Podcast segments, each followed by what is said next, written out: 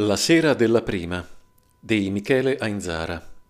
Finalmente protagonista.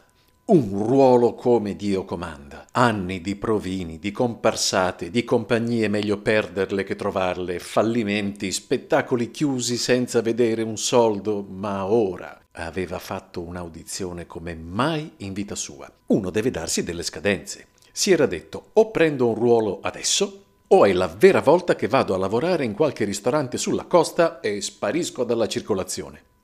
Invece la cosa era andata alla grande. Entrato in palcoscenico e presentatosi, non aveva avuto un istante di esitazione. Nome e cognome, senza i tentennamenti stupidi di quelli che mm, vogliono fare gli attori, molta sincerità nell'ammettere di non avere mai ricoperto ruoli di responsabilità, ma una faccia tosta indimenticabile nell'affrontare il regista dicendogli di provarlo, che non se ne sarebbe pentito. Subito dopo aveva sentito un bisbiglio in sala, una mezza risatina forse venuta dall'assistente senza dubbio. Ma non c'erano stati più bisbigli alla fine del suo provino. No, dopo il suo monologo, dopo le insistenze e le richieste sempre più difficili del regista nel tentativo di tastarne le possibilità, dopo le sue reazioni immediate e precise, c'era stato un lungo silenzio, denso e significativo, seguito da Basta così! I provini sono terminati, alla faccia dell'assistente o di chi si era permesso di sghignazzare. Niente, eh, grazie, ci faremo sentire, la chiameremo, ci faremo vivi noi, o altre boiate del genere. Eh no, il provino era chiuso, senza nemmeno sentire gli altri, senza nemmeno vedere se per caso non ci fosse qualcuno di meglio o di più preparato. Aveva sbaragliato il campo, non c'erano rivali. Quindi gli sottoposero subito il contratto da firmare e 40, ben 40 giorni di prove. Debutto al Politeama della capitale, un mese di repliche e una tournée di quattro mesi nelle città più importanti. Che colpo! Più di cinque mesi di contratto assicurati, cioè metà dell'anno al lavoro con uno spettacolo che finalmente gli avrebbe spalancato le porte per la stagione prossima. No, no, no, no, no, no, no, bisognava stare tranquilli. Le prove non erano nemmeno cominciate e sapeva benissimo di dover affrontare la sfida più importante della sua vita. Non bisognava dare niente per scontato. Si trattava comunque del mestiere più difficile e incerto del mondo e bisognava viverlo alla giornata. Con la diaria che aveva contrattato si poteva permettere un albergo medio. Aveva pattuito col direttore dell'hotel delle buone condizioni per 40 giorni e il posto non era male, non il massimo del lusso, ma comunque aveva un certo tono. Insomma, dovendo ricevere qualcuno, lo poteva fare con decoro. Aveva deciso di fare vita riservata, senza concedersi svaghi da attore che lo avrebbero stremato prima ancora di arrivare alla generale. Perciò non sarebbe andato a cena fuori in gruppo dopo le prove, non ci sarebbero state discoteche o festini né altre distrazioni. Il senso di responsabilità lo stava indirizzando verso uno stile di vita tranquillo e professionale che non doveva cambiare il suo carattere di lavoratore. Il primo giorno di prove fu dedicato ai preamboli del regista e alla prima lettura del copione. Il regista era un bel personaggio, eh, come i suoi colleghi di tutto il mondo. Pensava di saperne più di tutti, Aveva letto un libro più degli altri e il suo mondo era il più interessante. Tuttavia, non diceva sciocchezze e se gli si perdonavano le debolezze caratteristiche di quelli come lui, era una persona da cui imparare. Uomo alto, dal portamento altero, sempre elegante e impeccabile. Dall'austerità dei modi lo si sarebbe detto un nobile di vecchio stampo. Il viso era spigoloso, col naso e gli zigomi pronunciati e la fronte corrugata, caratteristica di chi pensa e osserva molto. Parlava lentamente, senza mai lasciarsi andare a eccessi o volgarità, e spiegava le cose con grande chiarezza, contrariamente ai molti che aveva incontrato in precedenza, che per darsi l'aria intellettuale avevano scelto di non essere chiari per principio. E in realtà aveva capito ben presto che la poca chiarezza nelle spiegazioni ricalcava la poca chiarezza nelle loro idee. Qui invece tutto sembrava limpido, cristallino, senza la minima esitazione. Tutto era previsto, tutto era calcolato e ogni domanda, purché pertinente, era accolta con interesse e trovava sempre e subito una risposta soddisfacente. A conti fatti, Un professionista con cui si sarebbe molto probabilmente lavorato con piacere, da cui si sarebbero finalmente ricavate nuove esperienze e lezioni importanti. C'era solo un piccolo dettaglio che non era chiaro al protagonista della commedia.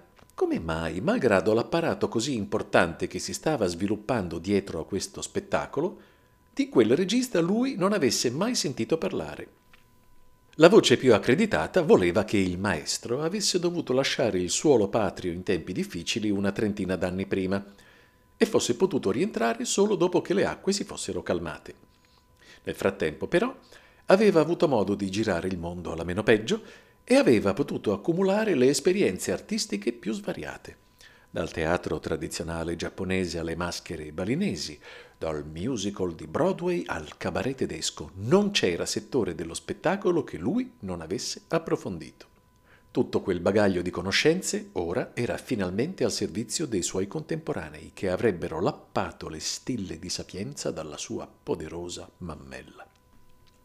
Essere il protagonista in un testo comico era la cosa più difficile del mondo, questo gli avevano insegnato, specialmente se poi la commedia era quel mostro di perfezione quale il pezzo che stavano affrontando.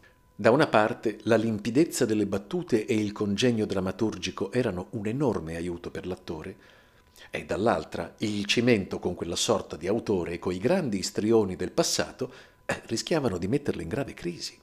Sapeva che nelle interviste avrebbe dovuto rispondere a domande molto impegnative, che avrebbero rivelato le sue conoscenze della storia del teatro moderno e contemporaneo. Per questo motivo si era dato da fare fin da subito, istruendosi a dovere. Conosceva tutte le distribuzioni delle versioni più importanti, i registi, i datori luce e perfino i nomi dei direttori di scena di alcuni allestimenti era riuscito a vedere brandelli di antiche registrazioni recuperate, grazie a un amico compiacente, negli archivi della televisione di Stato. Di altre cose aveva ascoltato registrazioni su vinile, prese in diretta dai più grandi attori del passato, e conosceva a memoria le due più celebri riduzioni cinematografiche. Si sentiva in una botte di ferro. Non voleva fare la figura dell'attorucolo che non vede l'ora di saltare su un palcoscenico solo per mostrare la faccia. Voleva essere quanto di più completo ci fosse in quel momento a disposizione sul mercato dello spettacolo. Poteva tutta prima suonare come un'affermazione molto presuntuosa, ma era il minimo richiesto per essere competitivo. Essere un attore non voleva dire solo saper recitare o saper stare davanti a una cinepresa Voleva anche dire essere in grado di sostenere una conversazione di un certo tono, sapersi esprimere ad alto livello. Più cose si sapevano, maggiore era la possibilità di espressione. A meno di non essere un talento naturale, un genio. Ma purtroppo i geni erano pochi, lui non si sentiva uno di quelli e sapeva che la sua professione richiedeva un grande lavoro e una dedizione totale. I primi giorni di prove furono momenti di studio. Come previsto, a seguito del breve idillio sbocciato durante il provino, succedettero i momenti necessari di tensione. Il regista iniziò a pretendere sempre di più, a cercare il limite oltre il quale spingere il nuovo cavallo della sua scuderia, e spesso questo provocava degli attriti. Nulla di più normale, continuava a ripetersi il giovane. La storia del teatro è fatta di litigi, di screzi e anche di risse, qualche volta. Tutto rientra nella normalità dei rapporti creativi. Eh, altrimenti uno va a lavorare in banca e tutto muore lì. L'attore però aveva imparato a non farsi mettere i piedi in testa. Sapeva perfettamente che l'innesto del meccanismo della sopraffazione era un processo irreversibile che lo avrebbe condannato non solo nell'ambito di quello spettacolo, ma in qualunque altro spettacolo con quel regista. In generale poi nell'ambiente lo avrebbero sempre riconosciuto come quello sul quale si può facilmente prevalere.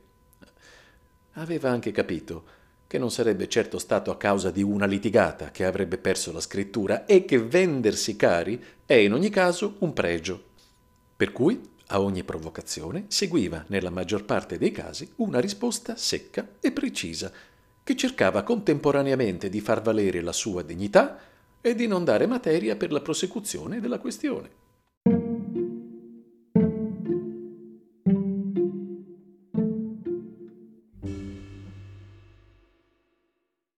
L'organizzazione era ferrea. Al decimo giorno, il primo di prove in piedi, si cominciò con costumi e parrucche, mentre i primi elementi di scena iniziarono a comparire già al quindicesimo.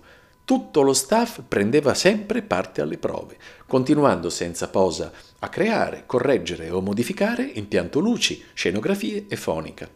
Di lì a poco avrebbero potuto contare su un completo allestimento ben prima della prova generale. Perfino il complicato schema di attrezzeria era praticamente completo, con decine di oggetti già pronti per essere usati. Il regista era il primo ad arrivare e l'ultimo ad andarsene addirittura dopo l'aiuto. Gli piaceva sedersi in sala nel semibuio verso mezzanotte e mettersi a guardare la scena in qualunque stato si trovasse.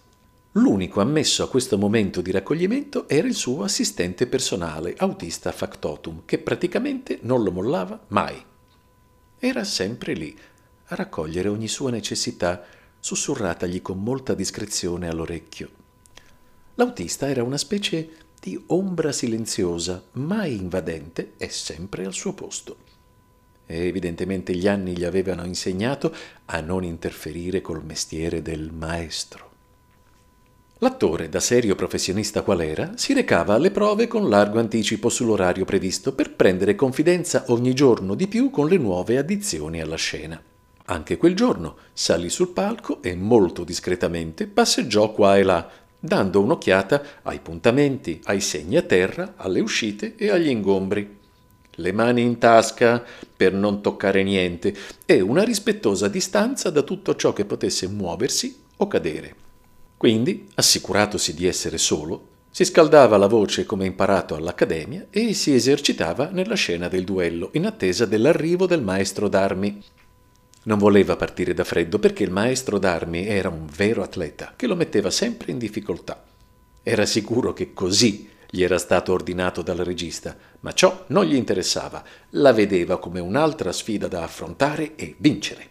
Intravide nell'oscurità della sala l'autista che lo osservava col solito sguardo incolore, ma non stupido, e ciò significava che il regista era seduto da qualche parte, al buio, a controllarlo. Era il momento in cui di solito decideva di andarsene in camerino per raccogliere energie e concentrazione. Ehm, non gli piaceva essere spiato durante le sue esercitazioni private, né tantomeno voleva far vedere di essere il cocco della maestra e mettersi in mostra. Si allontanò dalla scena e imboccò il lungo percorso dei corridoi alla volta dei camerini. Il suo, il primo, era allestito in maniera sobria. Nessun altarino, niente fotografie di parenti, cani o gatti, nessun corno o altre scemenze del genere. C'erano solo i trucchi, i suoi trucchi, e un pacchetto di fazzolettini di carta. Si sedette e si guardò allo specchio appoggiò la testa all'indietro e iniziò a fissare il soffitto. Ripassò mentalmente gli ultimi venti giorni. Il provino, la gioia di avercela fatta, le prime considerazioni sulla personalità del regista presto parzialmente smentite dal suo comportamento in prova, l'efficienza spettacolare della produzione, l'impegno che ci stava mettendo. Era proprio vero. Quando ci si trova in mezzo a una cosa importante non ci si rende conto di quello che accade. Lo si realizza ad anni di distanza, guardandosi indietro e cercando di capire dove mai si erano potute trovare le forze per compiere tutto quell'ammasso di lavoro. Ma ogni età ha evidentemente le sue prerogative e la gioventù è fatta apposta per esprimere energia. L'attore però, convinto di essere a una svolta nella sua carriera, volle provare ad andare contro la tradizione. Nel fissare il soffitto si lasciò andare ancora di più, assaporando tutta la felicità e la soddisfazione del momento. Il ruolo da protagonista, il primo camerino, le attenzioni maggiori, il costume più bello, i privilegi in cartellone. Bene, se tutto questo un'altra stagione non ci fosse stato più, eh, pazienza quel singolo, preciso, interminabile momento stava dando un senso alla sua vita di sacrifici e speranze. E non era nulla in confronto alla sera della prima, quando per ultimo sarebbe uscito a raccogliere gli applausi del pubblico. Con quella commedia non c'erano vie di mezzo, o si trionfava o si falliva, e lui sentiva nel profondo del suo cuore che non ci poteva essere spazio che per un trionfo memorabile. Fu in preda a questa sensazione che cadde quasi istantaneamente in un lungo e profondo sonno, popolato di teatri straripanti, di flash di macchine fotografiche, di mazzi di fiori davanti alla porta, autografi, gente in lacrime ovazioni, di immediate esplosioni di risate. Tuttavia, in tutte le immagini di tripudio e di successo, il sogno era disturbato da qualcosa di misterioso, di allarmante. Da qualche parte, in un angolo della scena, c'era sempre un'ombra, un uomo il cui viso non era perfettamente riconoscibile, ma la cui fisionomia aveva un che di familiare. Questa presenza non voleva andare via. Non che facesse nulla di sgradevole o di fastidioso, no. Emanava però un'energia negativa che sporcava l'altrimenti perfetta sensazione di vittoria che il sogno gli regalava. I tre colpi che il direttore di scena batté alla porta lo avvisarono dell'inizio delle prove. Il trucco era pronto e la sarta finì di sistemargli il costume. Uscì dal corridoio dei camerini e si presentò in scena. Si era a pochi giorni dalla generale e il regista aveva deciso di riunire tutto il cast sul palco per alcune note di carattere generale. Il discorsetto durò un'ora buona. Si trattava di una specie di compendio di tutto quanto già affermato fino a quel momento, una rinfrescata dei concetti su cui poggiava l'intero spettacolo. Questo gli piaceva, un regista serio che sa quando cogliere il momento opportuno per spronare la compagnia e dare a tutti il giusto consiglio, senza inquinare le prove con chiacchiere inutili fatte apposta per sentire quanto è bella la propria voce che risuona in sala. Si era al giro di boa e un memento dei principi fondamentali avrebbe giovato a tutti quanti. Infatti la giornata di prove andò bene si era al punto in cui lo spettacolo cominciava a funzionare tecnicamente. Parti a memoria, uscite ed entrate corrette, ogni oggetto a posto e usato al momento giusto. Ora bisognava dargli vita, metterci l'anima. Bisognava creare. Alla fine della giornata l'attore cercò di farsi largo fra la massa di tecnici e macchinisti e riuscì a strappare due parole in privato al regista. I due si ritirarono nel foyer e, protetti dall'autista factotum alla porta, parlarono fra loro in pace per una ventina di minuti. I suoi dubbi vennero presto fugati. Sì, la parte la poteva fare. E come? Detto questo, non era nemmeno ai piedi della montagna e avrebbe dovuto liberarsi di tutte le incrostazioni da accademia e di tutti i suoi vizi personali per poter creare un personaggio e non per fare se stesso nella parte di qualcun altro. Altrimenti eh, avrebbe fatto uno spettacolo corretto, senza dubbio, ma niente di più. Se ne andò salutandolo appena, scortato come sempre dal suo assistente. Corretto. Il più brutto complimento che un attore possa mai ricevere. Corretto significava che di lui nessuno si sarebbe mai ricordato in futuro. Chi? Ah sì, bravo, un, un attore corretto. Lui voleva essere scorretto e offensivo. Corretto. Non doveva lasciarsi prendere la mano. Il regista non era uno stupido e sapeva bene che usando quella parola lo avrebbe fatto andare fuori dai gangheri. Si trattava di una provocazione che lui aveva capito e di cui avrebbe fatto tesoro. Quella notte l'attore fece di nuovo lo stesso sogno. Si svegliò di soprassalto verso le tre e si sedette sul letto. Era senza dubbio un sogno strano. Di solito, alla vigilia di una grande impresa, si sogna di arrivare tardi, di perdersi in una città sconosciuta e di non farcela al chiediscena, di restare in panne con la macchina o di non poter avvisare perché il telefono non funziona. Qui, invece, tutto bene, anzi, a meraviglia, se non per quella figura là, in un angolo buio, l'unico immobile e non partecipe alla gioia generale. Hmm. La paura di qualche collega invidioso?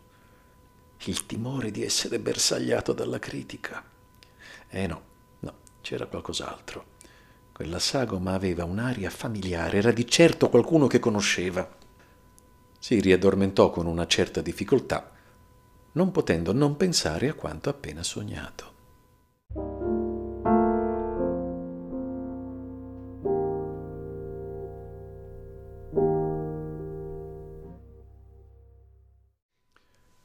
Il giorno della generale si avvicinava a gran velocità. Il resto del cast era molto ben assortito e di grande professionalità.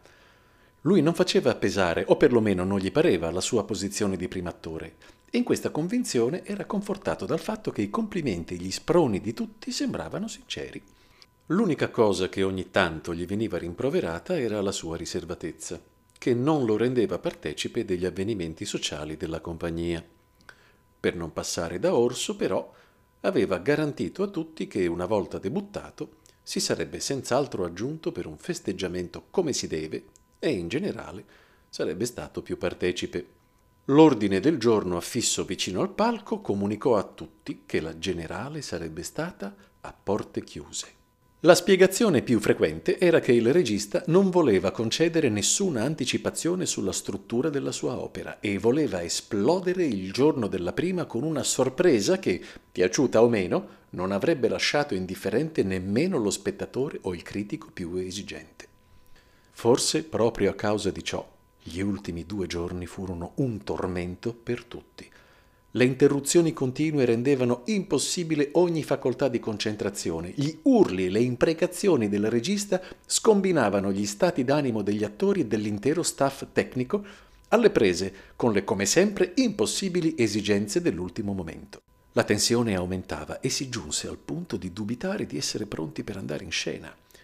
Le incertezze di fondo, sempre presenti anche nell'attore più serio, presero il sopravvento sui risultati acquisiti, rendendo piatto e prevedibile ogni tentativo di dare sostanza ai personaggi. Il regista, dal fondo della sala, continuava ad abbaiare ordini e direttive senza ormai più rispetto per nessuno, precipitando l'intera compagnia in uno stato confusionale. Improvvisamente, il giorno dell'antigenerale, le prove vennero sospese e si ordinò mezz'ora di pausa. In quella mezz'ora il maestro fece visita a tutti gli attori singolarmente, meno che al protagonista, che ebbe il privilegio di restarsene tranquillo a riflettere nel suo camerino. Da lì, nel silenzio cosmico che si era venuto a creare in tutto il teatro, l'attore poté cogliere con precisione gli spostamenti del regista. In principio era andato dalla prima attrice, poi dall'antagonista e quindi di nuovo dalla prima attrice. Gli unici rumori erano quelli delle porte che si aprivano e chiudevano senza troppo nervosismo. In certi momenti lo sentiva camminare davanti al suo camerino, lo riconosceva dal passo secco quasi marziale e dall'eco provocata dall'autista e temeva di vederselo piombare dentro a berciare ancora ordini e contrordini. Invece nulla accadde. Dopo mezz'ora esatta, il direttore di scena chiamò tutti a raccolta e si riprese dall'inizio. Il miracolo. Lo spettacolo aveva preso vita, respirava, gli si poteva sentire il cuore battere.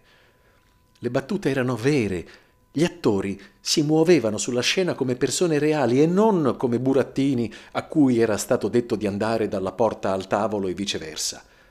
Le luci e le entrate musicali erano perfette, così come i complicati movimenti di macchine, mentre i cambi scena vennero effettuati nel massimo silenzio. Alla fine della prova, come era lecito aspettarsi da quella sorta di carattere, non una parola di complimento né di conforto. Avevano fatto solo il loro dovere e quello che era successo non era altro che la base di partenza per creare un grande spettacolo. Liberi gli attori che si dovevano preparare per la conferenza stampa, il gruppo tecnico era invece riunito in palco per ricevere le ultime direttive. Il giorno dopo, anche se generale chiusa, si sarebbe fatto sul serio. Il protagonista andò in camerino con la sarta e iniziò a cambiarsi. La sarta, donna esperta e di vecchia scuola, era una persona di poche parole. Aveva il buon gusto di risparmiarsi complimenti inutili e col suo atteggiamento scoraggiava eventuali confidenze poco apprezzate. Il ragazzo ci si trovava bene e aveva capito che si trattava di una persona di cui ci si potesse fidare. Decise perciò di azzardare una domanda circa le origini del regista. La donna gli diede una rapida occhiata di comprensione e gli riferì la versione già conosciuta. Si trattava di un intellettuale che per motivi politici aveva dovuto abbandonare il paese, ma ora che le condizioni favorevoli parevano essersi ristabilite, era stato richiamato con grande calore e con potente spiegamento di mezzi a sua disposizione. La chiusura non sembrava lasciare spazio ad altre domande. Si dovette pertanto accontentare ma fu soddisfatto lo stesso. D'altra parte, non erano affari suoi e poteva considerarsi felice di essere il protagonista di uno dei classici più agognati di tutti i tempi. Si preparò per l'incontro coi giornalisti e si avviò al foyer dove era stato allestito il necessario per l'intervista. Per ordini del regista, pochissime notizie dovevano filtrare sul contenuto dell'allestimento, anche nei confronti dei più intimi, e da contratto era stata interdetta ogni iniziativa personale nei confronti di stampa, radio e televisione. Quindi solo interviste autorizzate e solo nell'ambito dei locali del teatro. Molto praticamente, la conferenza stampa che si sarebbe tenuta quella sera sarebbe stato l'unico contatto coi mezzi di informazione. Il foyer era già pieno di gente. Non c'era nessun fotografo, per fortuna. A poco a poco tutti gli attori arrivarono e presero posto dietro al tavolo sul quale c'erano un microfono e qualche bottiglia di acqua minerale. La durata era fissata in un'ora e il direttore di scena era presente per far rispettare la scadenza. Il giorno dopo ci sarebbe stata la generale e gli attori dovevano riposare. Le domande furono molto mirate, alcune provocatorie, ma nei limiti della tolleranza e in fin dei conti tutti fecero una bella figura. Come c'era da aspettarsi, il protagonista fu il più bersagliato, ma si difese con grande acume, sfoderando nomi e situazioni ben al di sopra delle conoscenze di una persona media della sua età. Aveva pienamente dimostrato di essere padrone della materia, ora doveva dimostrare di essere anche padrone della scena. Con tutte le tensioni del caso, i micro incidenti e le comprensibili incertezze, la generale filò liscia come l'olio. Si poté forse notare un accenno di concentrazione in meno rispetto al giorno prima, ma non bisognava dimenticarsi che il giorno prima c'era stata la strigliata del regista a mettere tutti in riga. E poi era ben noto che se la generale andava così così era buon segno, la prima sarebbe stata un successo. Alla fine, a sipario chiuso, gli attori vennero chiamati dal direttore di scena e si dovettero sciroppare le ultime raccomandazioni un'altra mezz'ora di indicazioni, aggiustamenti e indirizzi che evidentemente erano più consolatori per il regista che per il morale della truppa. Alla fine furono sciolte le righe, tutti liberi e tutti a casa. Come da precise indicazioni si doveva uscire esclusivamente dall'ingresso artisti, evitando le porte principali del teatro, che comunque erano state chiuse per sicurezza. Un veloce saluto e, secondo le raccomandazioni del maestro, dritti a letto. Una parola. Ancora quel maledetto sogno. Le risate, gli applausi e il trionfo disturbati dalla figura nera che non voleva scomparire dal panorama. Il sonno fu molto tormentato e spesso interrotto da risvegli improvvisi e poco piacevoli. L'attore fu colto dalla tentazione di prendere qualcosa per dormire, ma non volle cadere nella trappola della pillola doveva farcela con le sue forze e a costo di passare la notte in bianco era in se stesso che doveva trovare l'equilibrio per rilassarsi e calmarsi. Accese la luce, lesse alcune pagine finché non crollò. Erano quasi le cinque di mattina, ma si andava in scena alle 21, per cui dormì placido fino alle sei del pomeriggio. Si alzò in piena forma, mangiò una cosa leggera e andò in teatro. Cercava di distrarsi per non pensare alla tensione dello spettacolo, pur sapendo che la fonte vera del suo malessere era quello strano sogno che non lo lasciava in pace. Oh, adesso basta però. Eh, si stava preoccupando troppo. Bisognava veramente rilassarsi e non pensare a nulla. Una buona mezz'ora di esercizi in palco lo avrebbe aiutato a scaricare i nervi e a rilassarsi prima di andare in scena. Inoltre aveva dato appuntamento al maestro d'armi per ripassare l'ultima volta la scena del duello e il confronto sempre impegnativo con l'allenatore gli avrebbe sgomberato la mente da altri pensieri. Così fu. Non volle esagerare per non stancarsi troppo e interruppe la serie di assalti proprio quando ebbe la sensazione di aver accumulato sufficiente carica per affrontare la prima. Si ritirò in camerino verso le sette e mezza e iniziò a truccarsi. La sarta lo raggiunse di lì a poco e lo aiutò a indossare il complicato costume della prima scena. Tutto andava per il meglio. Il vociare sommesso fuori dal camerino era quello che lui ben conosceva, anche se da posizioni più umili, il viavai di gente per gli aggiustamenti dell'ultimo minuto cresceva man mano che ci si avvicinava al chie di scena. Si era quasi pronti. Era il momento di prepararsi all'entrata. Giunto in quinta, gli sobbalzò il cuore in gola.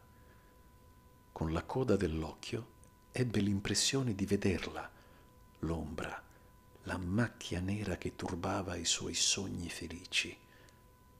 Troppo tardi. La musica era partita e il sipario si stava levando. Toccava a lui.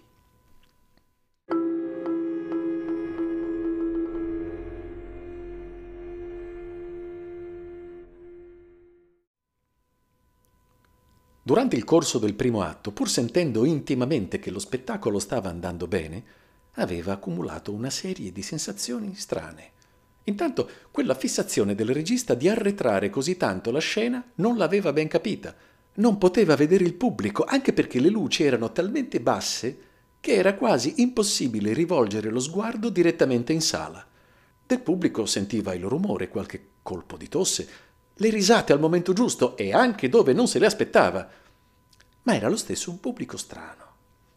Gli applausi alla fine del primo atto c'erano stati, altro che la sala doveva essere straripante, eppure non riusciva a ottenere piena soddisfazione. Venne colto dal dubbio che prima o poi aggredisce tutti gli attori. Saranno applausi sinceri? Saranno applausi competenti? O sono gli applausi di quei quattro pecoroni che guardano la televisione e che sono abituati a mandar giù tutto? E forse era lui a essere troppo esigente con se stesso e un po' presuntuoso anche o forse la paura gli stava facendo un brutto scherzo. Nell'intermezzo si rilassò un po', si asciugò il sudore che colava a rivoli giù dalla fronte e chiese alla sarta se avesse avuto modo di vedere com'era andata. La donna gli rispose che era stata troppo indaffarata dietro le quinte, ma che a giudicare da quello che aveva sentito se la stava cavando veramente bene.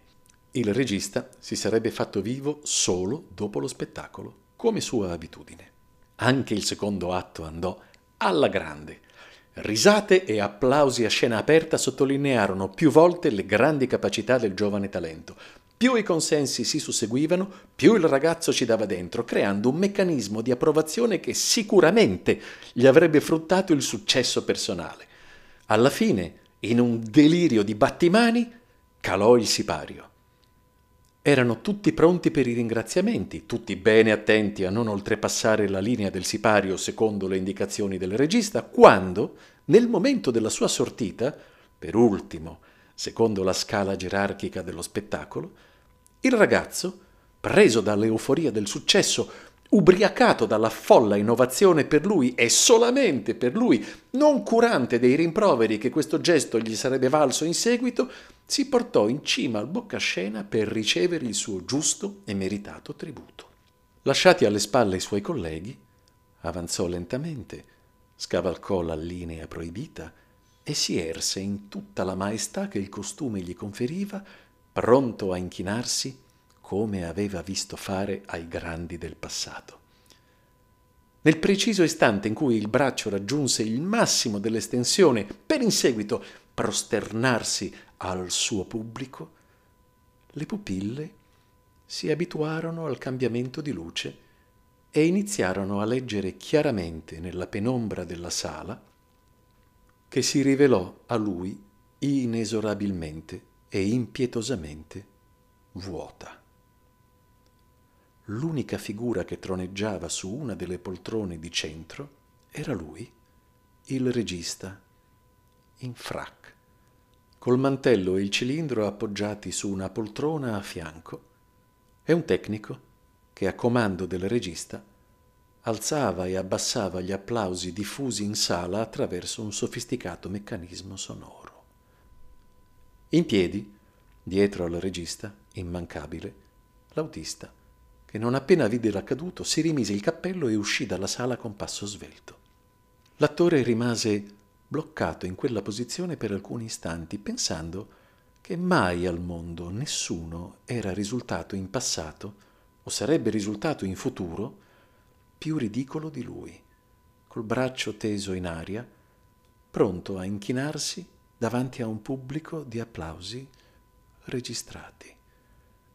Dietro di lui, nel frattempo, gli altri attori si erano defilati ordinatamente, come previsto dallo schema dei ringraziamenti, lasciando il protagonista solo sul palco a vedersela col suo pubblico.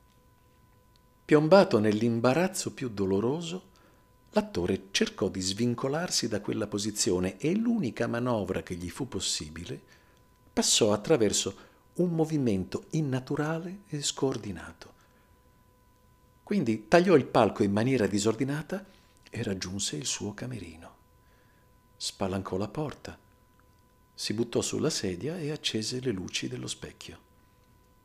Che cosa era successo? Era, era uno scherzo. Era, ah no, era, era solo un incubo. Era di nuovo vittima del suo sogno ricorrente. Eh, si sarebbe svegliato di lì a poco nel suo letto, a casa sua, nella sua città, solo, disperato e derelitto, senza scrittura, ma con intatta tutta la sua dignità di uomo e di attore? E, e forse sì, perché nello specchio vide riflessa la figura nera apparire da dietro il paravento alle sue spalle. Gli si gelò il sangue nelle vene. Non sapeva più se si trattasse di un sogno o se quello che vedeva era la peggiore delle realtà mai vissute fino a quel momento. La figura nera avanzò lentamente e si portò allo scoperto, in luce. Era l'autista tuttofare, il perenne alter ego del regista, che questa volta era lì, in carne ed ossa, col viso teso e un'espressione molto imbarazzata. Eh, mi dispiace che sia andata così, gli disse l'uomo di cui finalmente era dato di sentire la voce. Vede, io sono sempre stato contrario. Se fosse stato per me le avrei parlato prima.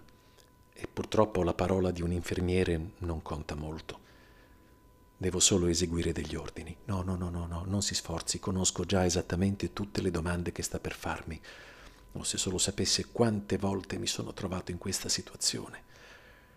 Eh, di solito però siamo più cauti, gli attori li avvisiamo prima e che stavolta proprio non me l'hanno permesso. Vede, il regista, cioè il conte De Bechis, non si è mai allontanato dal nostro paese. A dirla tutta non ha mai lasciato questa città in vita sua. In realtà Vive in una casa di cura molto esclusiva, a pochi chilometri da qui, praticamente da sempre.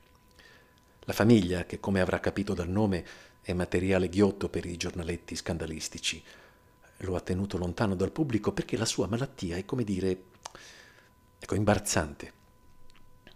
Insomma, si crede un artista e non ci sono state cure né dottori in grado di farlo ragionare. Mi creda, è l'unico modo per farlo stare tranquillo. Io lo seguo da 15 anni ormai e ho assistito a molti dei suoi attacchi d'ira. Sarebbe capace di uccidere. Un giorno, per caso, suo fratello scoprì che l'unica maniera per farlo stare tranquillo era di metterlo a giocare a fare il regista. E la cosa ha preso sempre più piede finché siamo arrivati qua. È una specie di droga, ha bisogno di spettacoli sempre più grandi, sempre più complessi, sempre più costosi e tutto deve essere organizzato come in una produzione vera. Provini, scenografie, insomma, lo ha visto da sé. Tutto a spese della famiglia, che paga senza fiatare ogni fattura che viene presentata. Questo spettacolo è costato una fortuna, quasi il doppio di quello dell'anno scorso. Io devo stargli sempre vicino perché comunque ha bisogno di farmaci e medicine e poi di me si fida. Non era vero. Era la continuazione del sogno. Non ci poteva credere. Faceva parte della cura medica di un pazzo furibondo che si credeva regista e che... No, no, ma non se la prenda. Sono il primo a dolermi di quanto accaduto, ma le assicuro che non c'è nulla di personale. Anzi, se vuole proprio che glielo dica, lei è sicuramente il miglior attore che abbiamo provinato in questi anni. Complimenti. È un peccato che questo lavoro non possa essere visto da nessuno. La famiglia è stata molto chiara, non vuole pubblicità. È un'antica casata molto conservatrice che non ha mai amato il mondo dello spettacolo. Lo ha sempre considerato come un elemento generatore di peccato e di lussuria. E i suoi parenti preferiscono tenerlo al sicuro. Così. Adesso le resta l'ultima farsa e la prego di essere convincente. Lui arriverà fra breve in camerino a complimentarsi. Gli è piaciuto, mi creda, e molto anche. Avrà sentito anche lei quante risate e quanti applausi ha fatto partire durante lo spettacolo. Buon segno. Per cui lo assecondi. Per fortuna non si è accorto che lei ha oltrepassato la linea del sipario. Quando guarda i suoi spettacoli è in una specie di, di semi-trance, come il flash dei drogati. Quando arriverà, gli dia soddisfazione, lo faccia contento. Si ricordi che è un uomo malato Un'ultima cosa. Qui c'è il suo saldo che arriva fino a oggi compreso.